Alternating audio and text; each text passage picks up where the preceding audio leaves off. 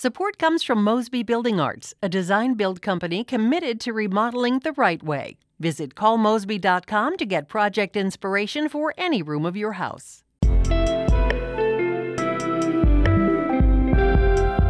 It's Friday, September 10th. This is The Gateway. I'm Eric Schmid. Ahead, St. Louis will host the Music at the Intersection Festival across six stages this weekend.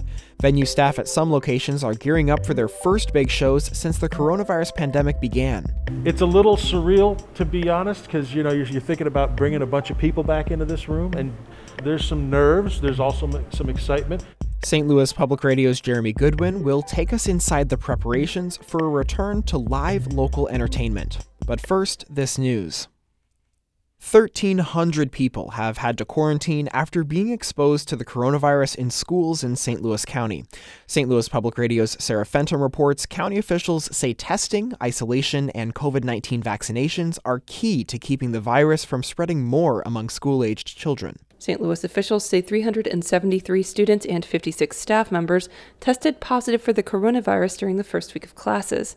County Executive Sam Page attributes a 44% rise in new cases in kids 10 through 14 to the back to school season. He says the numbers are likely much higher because not all schools have reported data to the county and classes have only been in session for one week. The level of transmission among our children is much too high.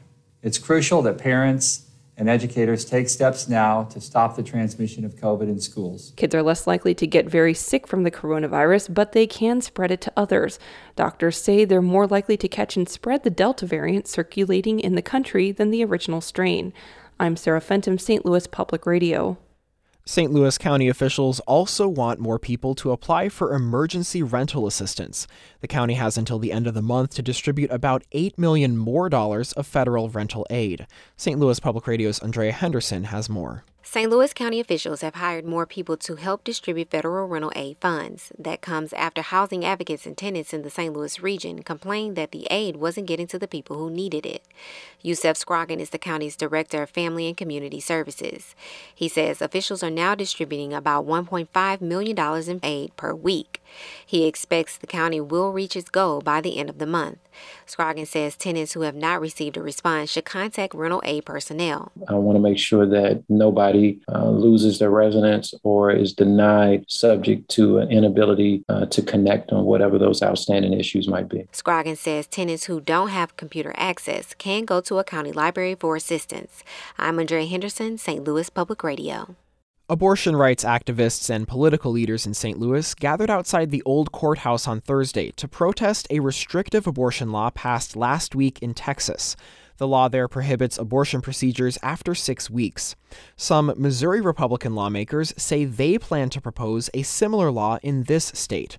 Congresswoman Cori Bush spoke at the rally. The St. Louis County Democrat says Congress needs to pass legislation that protects the right to have an abortion. It's no matter if these bans will spread across the country. It's a matter of when. And for Missouri, it's happening right now. The U.S. Justice Department filed suit against Texas over the new abortion law yesterday, calling it unconstitutional. Finally, many in our region are commemorating the 20th anniversary of the September 11th terrorist attacks. Scott Air Force Base is hosting a Remembrance Day ceremony this morning. Former New York Deputy Fire Chief Charles Blaich will reflect on what happened that day and his role in the recovery efforts that followed. More than 7,000 American flags are also currently displayed on Art Hill. It's part of Flags of Valor, an event to honor the many lives lost on 9 11 and since fighting the War on Terror. People can visit the memorial at Art Hill until Sunday.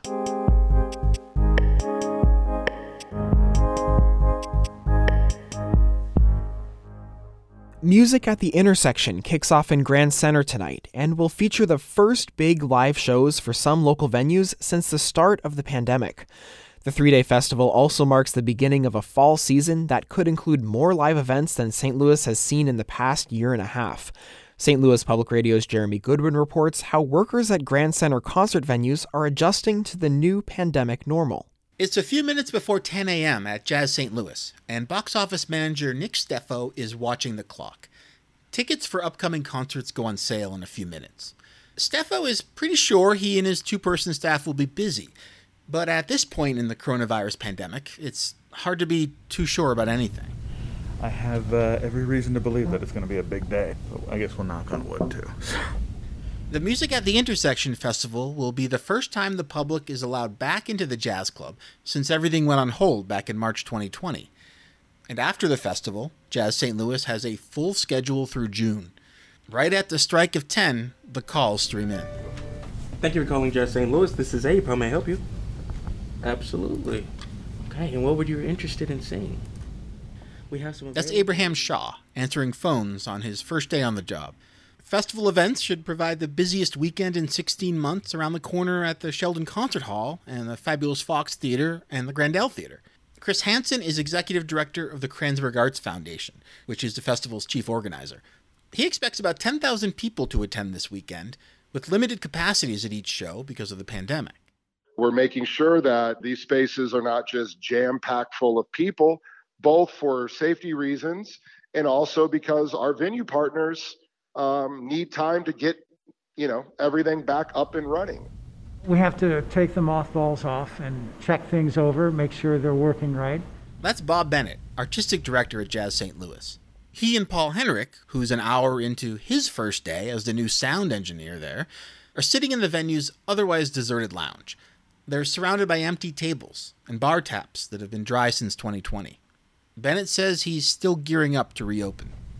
I haven't had a team in a year and a half. It's just been me. So it's it's a little surreal to be honest because you know you're, you're, thinking about bringing a bunch of people back into this room and things are still going on with the pandemic so we're not out of the woods yet there's some nerves there's also some excitement they're building up the team at the fox too that's where festival headliners Roy Ayers, Gregory Porter, and Lalah Hathaway will follow sets by local artists, including Tonina and Anita Jackson. One morning this week, job seekers streamed into the theater's lobby. Are you here for the job fair? Yes. Okay, if you could take this packet, fill it out in its entirety. There are tables and pens in the inside. Thank you. Today, you know, we're hiring for all kinds of positions. We've got maintenance, housekeeping, uh, bartenders, front of house, ushers, IT positions, ticketing, customer service. That's John O'Brien, the Fox's director of programming. He says the Fox typically has a job fair at the start of the season, but this year is a bit different. So, this is really a big moment for Grand Center as a neighborhood to welcome guests back, turn the lights on, have music, um, you know, a bit of a homecoming in a lot of ways.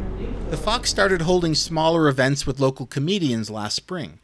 Music at the Intersection kicks off the venue's return to a full schedule of concerts and touring Broadway shows. The homecoming is important to artists too, especially local musicians who saw their incomes dry up when venues shut down at the start of the pandemic. John Harrington is frontman for the Midwest Avengers. They're playing at the Big Top on a bill that also includes Black Spade, Illphonics, and GZA of the Wu Tang Clan. He says festival organizers are going about things the right way. They're, they're treating people with respect and, and giving them their worth, paying them. So people just to get back out there and make some money playing the show, you know what I mean, and like being around people and kicking them. The continued spread of the Delta variant among unvaccinated people in the region means pandemic restrictions at concerts will remain for the foreseeable future. But as more St. Louis venues shake off the cobwebs, audiences will have more opportunities to mask up and get down. I'm Jeremy Goodwin, St. Louis Public Radio. Our David Cazares edited that report. Shula Neuman is the executive editor of St. Louis Public Radio, a listener supported service of the University of Missouri St. Louis. Music by Ryan McNeely of Adult Fur. I'm Eric Schmid, and this has been The Gateway.